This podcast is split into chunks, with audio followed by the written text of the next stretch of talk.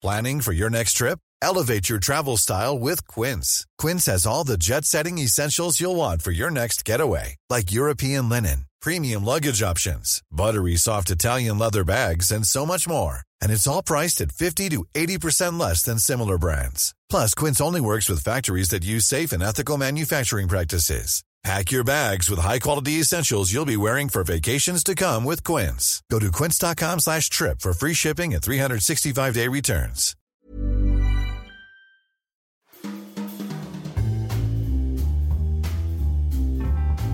Welcome to Banking Weekly from the Financial Times with me, Patrick Jenkins. Joining me in the studio today is Laura Noonan, our investment banking correspondent. Down the line from New York, we have Ben McLannahan, who's been talking to Nathan Stovall of Standard & Poor's. And our guest here is Harriett Baldwin, the Economic Secretary to the Treasury. This week, we'll be talking about the pay of bank chief executives, also the latest moves in the UK to get more women into finance, and finally, a look forward at US banks and their second quarter earnings with that interview with S&P. First, though, to chief executive pay. Laura, you've been looking at some of the latest exclusive data that's been crunched for us by Equilar, and there's been quite a lot of pay inflation again, certainly at the top ranks of the banks. Yeah, I mean, we had seen some fairly muted pay rises in the previous years. If we go back to last year when we did the survey, the average pay across these 20 best paid international bank CEOs was only up 0.5%.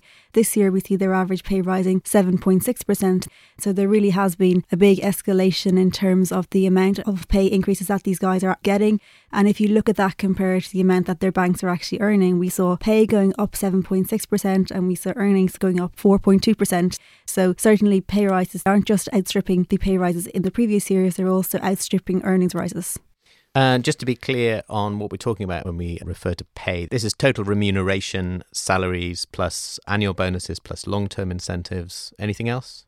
Yeah, so we first of all take their base pay, we add in the company pension contributions as well, any other kind of side benefits that they get. When it comes to their bonuses, we look at bonuses based on that year's performance rather than the bonuses which they actually get in that year. Because often you'll have bankers who are actually getting bonuses this year in respect of the prior year performances. So we really try to screen that out and just look at the bonuses which they are granted based on this year's performance, even though they won't actually receive those bonuses for several years in most cases. Okay, and then to come back from the discrepancy that you've noticed between the extent of the pay rises and underlying performance increases, you talked about earnings going up only 4.2%. What about other measures that may be relevant here? What about share prices? What about other metrics in terms of improvement at the banks? Share price are kind of a difficult one to gauge. I mean, we looked at it in the context of share prices, but it's so sensitive to where the share price actually started, and it's also influenced by so many other things. So, if you look at earnings, you can say earnings are arguably influenced by the CEOs of the banks. Bank share prices tend to move when there are interest rate cuts that is obviously completely independent of the CEO of the bank. They tend to move when there's crises in some of the main markets which they are exposed to. Many of these banks would have seen heavy falls in their share prices in the last few weeks because of the UK's decision to leave the EU that isn't something which their CEO had any control over beyond the fact that you could, I guess, try to have your bank better organised should you need to move operations. But really, the reason that we've looked at it in terms of earnings rather than in terms of share prices because earnings are more within the gift of the bank CEOs to actually control.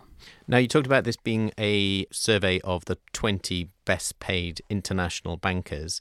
Is there a, any division you've noticed between, let's say, the Europeans and the Americans?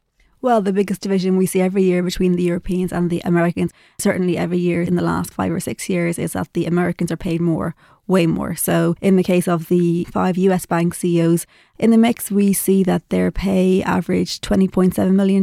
In the case of the Europeans, their pay averaged 10.4. So there's certainly a significant gap.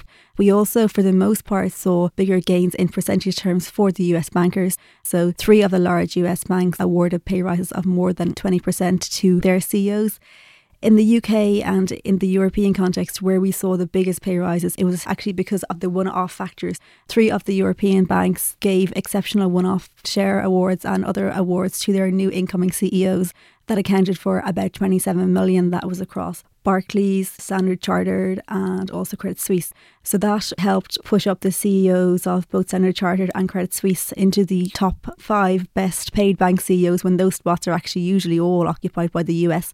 And we don't expect Bill Winters and Tidjane Thiam, that's the CEOs of Standard Chartered and Credit Suisse, to actually stay there. We think that they're only there because they were put in by these exceptional one off payments which were granted to them last year. So Bill Winters, I see in your chart at Standard Chartered, came in at number three in a snapshot of last year, getting a total of how much was it? Bill Winters, a total of $22.4 million US. We also converted all these into US dollars to make them comparable across the lot. And Jamie Dimon is top of the list overall, head of JP Morgan with a package of 27.6 million and Jamie has been consistently top of the list for the last few years. He is a very well paid banker and very proud of it too.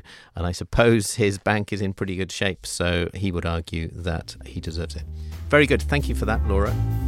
Let's move on to our second topic, which is the latest news in efforts to get more women into finance and particularly into senior positions within that we had on Monday a announcement by the UK Treasury that they had secured 72 signatories to the Women in Finance Charter, which is aiming to get companies to agree to set targets for women at senior levels, to monitor their progress, to incentivize executives with bonuses that are pegged on achieving those targets. And as I say, there were a lot of signatories, many from the insurance sector, not so many from the banking sector, certainly not the international banks. Four out of five of the US big international banks didn't sign, Morgan Stanley was the exception there may be more to come through. But we had a broad range of signatories. I talked to Harriett Baldwin, the Economic Secretary to the Treasury, about the whole topic. And I started off by asking her really why it was important to get more women in finance at a senior level. Because financial services is the UK's highest paid sector. And as you know, the Prime Minister is very keen to see narrowing of the gender pay gap, and the whole government has signed up to that and it's the one with the biggest pay gap. So for every pound that a man is paid in financial services, a woman earns 60 pence. So you've got the such an important sector where we're a clear global leader, where you've got the highest paid people and you've got the widest pay gap. And so therefore if you can get traction in financial services, you're going to get traction at the whole country pay gap level. And the OECD have estimated that if the UK were able to use the men and women in the workforce equally, that our GDP would be 10% larger. So there's a real gain for us as a country if we can have traction in this area. I went on to ask her whether this initiative will work. One of the metrics that I certainly will be looking at for the overall financial services sector is the senior managers regime, actually because I think at this point in time, only 16% of people who've been designated as senior managers are women. And so that's actually quite a good metric, I think, because it is the people in firms who have been given the kind of roles that they feel they need to set out to the regulator that that's an important control function. So obviously that's going to give an annual review of mm. progress. Mm. When you're looking at it, what are the measures of success that you will focus most closely well, uh, the senior managers would be. So that percentage would make edging a lot of up, basically. For me, yeah. edging up. I think this is complementary to the work that uh, Philip Hampton and the Thirty Percent Club are doing in terms of women on boards. But this is more looking at the more of the executive pipeline, and the annual evaluation will obviously be part of measuring that progress. And I think that one of the other measures of progress will be the reported gender pay gap over time. But these things do change quite slowly, and it's a really tough job. And you know what the Women in Finance Charter is is an extra tool to help boards do that job. Because you know, I wouldn't want to suggest for a second that firms haven't, for a long time, been wanting to make progress in this area. So what we're trying to give them is an extra tool that will help them make progress and compare best practice. Finally, I asked whether it's helpful that now we have an incoming Prime Minister who's a woman in Theresa May, whether that's really setting the standard for the financial services sector. What's happened in the Conservative Party under David Cameron is in a way analogous because what he started to do is through a voluntary approach, and you know, this is a voluntary approach, but in a very systematic way, and by giving it a lot of focus at the Conservative Party board level, has enabled the Conservative Party women in Parliament to quadruple over his time as leader of the Conservative Party. And so when you do something like that, and you suddenly get to a process where you're developing a shortlist for the top job, it obviously makes it much more likely that you'll get an outcome where at least one of them will be a woman. And so I do think there is uh, something of an analogy to that. In other words, using a voluntary approach, not legislating, but creating an atmosphere where there is always a focus on it and specific actions that you know the party's taken to measure progress against it. And I do think, therefore, that you can link those two things. Laura, can I just bring you in for a final thought on this? As I said at the start, probably some disappointment that some of the biggest banks in the UK, foreign banks, the big employers in the city, the likes of Goldman Sachs and JP Morgan, Bank of America, Citigroup, haven't signed. Is that surprising to you? It's somewhat surprising because I mean, all of those banks which you name, they're all always trying to convince us that they're very active on the diversity agenda, that they are very keen to see a diverse group of employees. And we're talking about all kinds of diversity. So, not just in terms of the gender balance, but also in terms of race, ethnicity, culture. The only thing I would say is that these banks do tend to be against anything which is going to box them in and restrict them from making their own decisions on things. I can see why they would object to having anything which is going to make it harder for them to put the right person in the right job. So there are some banks where they think that if they have to fill 10 seats on one of their main management boards, and if the 10 best people for those jobs do all happen to be male, they think that they ought to have the right to make it a pure system where they're able to appoint the person who is best, independent of what gender, ethnicity, or anything else that that person is. Well, I think certainly that's a point that's been made both off the record and officially by some of those institutions. Although Morgan Stanley is pretty pleased with itself that it's managed to sign up, and I think we're probably going to see Bank of America follow suit by the end of the year, and possibly one or two of the others. One final thought, Laura. It should be said that of your 20 best paid CEOs in banking, none of them are women. Is that a reflection, you think, of the seniority bias right across the industry? I think sadly, yes, it is, and particularly in the UK and in the European context of the bankers I meet, and they will be investment bankers, but we're talking about them being like 95% male. In New York, it is a little bit better. You might get to like 70% male, but still, it is an overwhelmingly male industry. Okay. On that note, let's go to the US, where our US banking editor Ben McLannahan has been talking to Nathan Stovall from Standard & Poor's. I'm joined today via Skype by Nathan Stovall, who is New York bureau chief and a senior editor at S&P Global Market Intelligence, which is the data research and analytics arm of Standard & Poor's. We're here to talk about second quarter earnings for the big US banks, which begin on Thursday with JP Morgan Chase. Now, lots of the analysts at the investment banks have been pumping out preview notes as they always do, but none of them has been able to use a word more exciting than stable or solid or decent. Why not, Nathan? What's the big problem here? Does it come down, as it normally does, to interest rates? I think definitely the lower for longer environment that we're all sort of now accepting is here. It plays a big role in that. I mean, if you go back a couple of years, we would have thought for sure the Fed would have lifted off. You would have had some steepening in the yield curve. And we did have the brief hike in mid December, but you've seen just the opposite. You've actually seen a flatter curve environment. And so what you've now had is not only the sell side, but the operators themselves have to really get comfortable with the idea or come to terms with the idea that they're not really going to get much of a bailout from rates or much of a lift from rates mm-hmm. in a more normalized rate environment anytime soon. And we certainly haven't seen explosive economic growth. And the tailwind of reduced credit costs and just reserve releases pretty much ended last year. So what you're left with is a pretty tough environment and not a lot to get really, really excited about when you just talk about the group broadly. And it seems uh, for, for, the second quarter that there is a little bit of excitement about mortgage originations because long term rates, as you say, have dropped so far, so quickly. There is some activity in 30 year mortgages. Are there any other bright spots besides that? I mean, the credit probably gets a little bit better. You know, we haven't seen it fully turn yet, but loan growth for the biggest banks has been more positive than it had been in, in recent years. So you might see a, a, little bit improvement there, but but I wouldn't say that you really saw a lot of really good news in second quarter outside of really specific names or specific stories where somebody has found a way to really stand out and really beat competitors. Which are the banks that are standing out and beating competitors?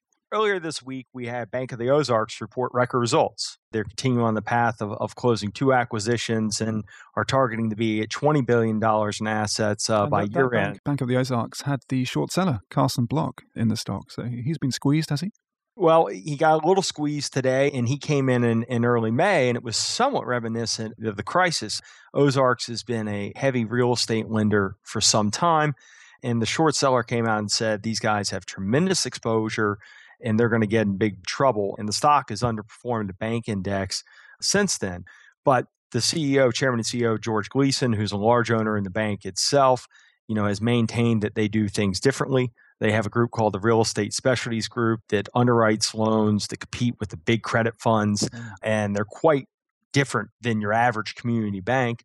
And they're really their organic growth is is off the charts and has been really strong as they've been on the acquisition path. So you have stories like that where you come out and you see guys putting up really growth numbers. But if you're doing sort of basic blocking and tackling banking, and if it is, if sort of your success is dependent on the economy, we really haven't seen a lot of good news there. So that's the case for Bank of America, for Citigroup, and the big investment banks.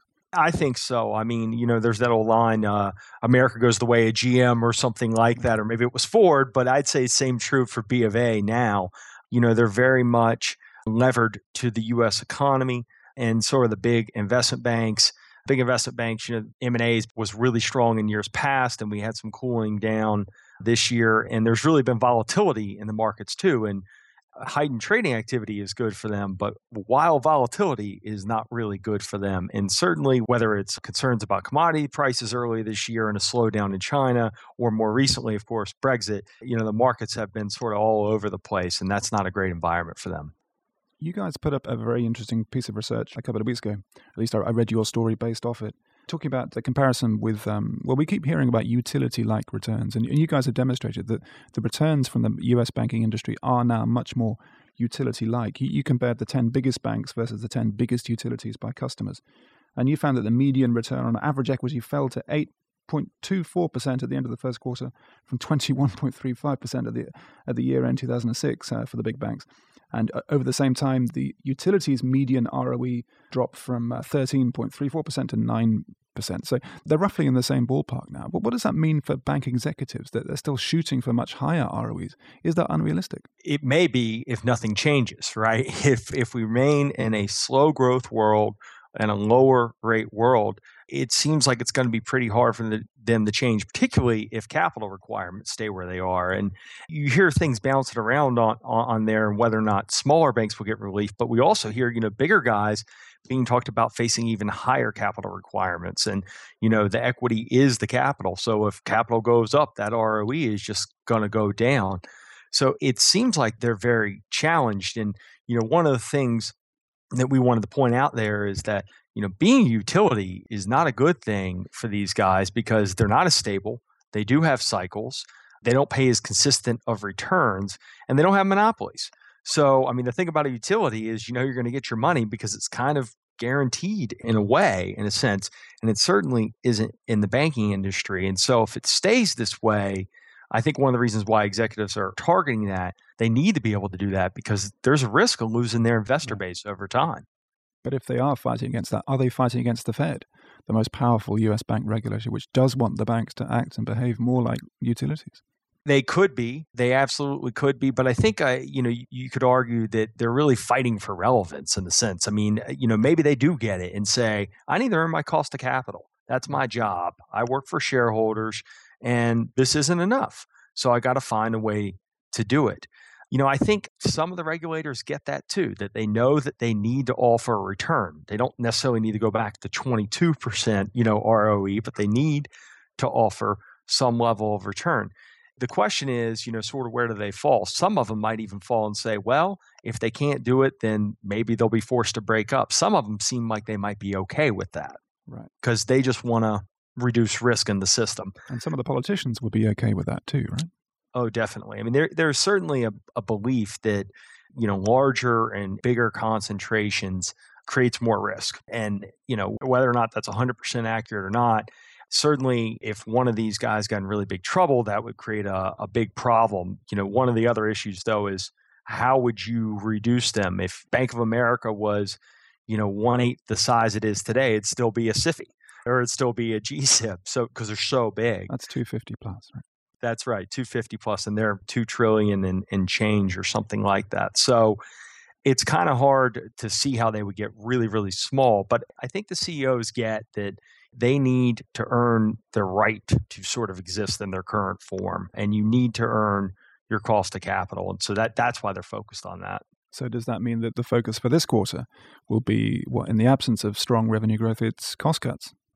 Probably, and th- that's been the story right? And a lot of it was, you know, reduce credit costs. So we're going to get credit better. And then it's been back to a cost cutting story.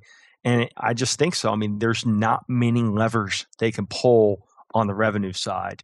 They don't have a lot of tailwind. So get lean, get really, really lean seems like the way to do it. And B of A has a big cost cutting program they've had out for years and it's been finished, Project New BAC. But now they're talking about reconfiguring their branch network. They've sold off hundreds of branches over the years and they're continuing to look at that. And that might not be the best example, but I think you see all these guys sort of rethink everything that they're doing right. because they have to. Great. Thanks very much, Nathan. Good to talk to you. Nice talking to you. Thank you. Well, that's it for this week. All that's left for me to do is to thank Ben and Nathan in the US, Laura and Harriett Baldwin here, and thank you for listening. Remember, you can keep up to date with all of the latest banking stories at ft.com/banking.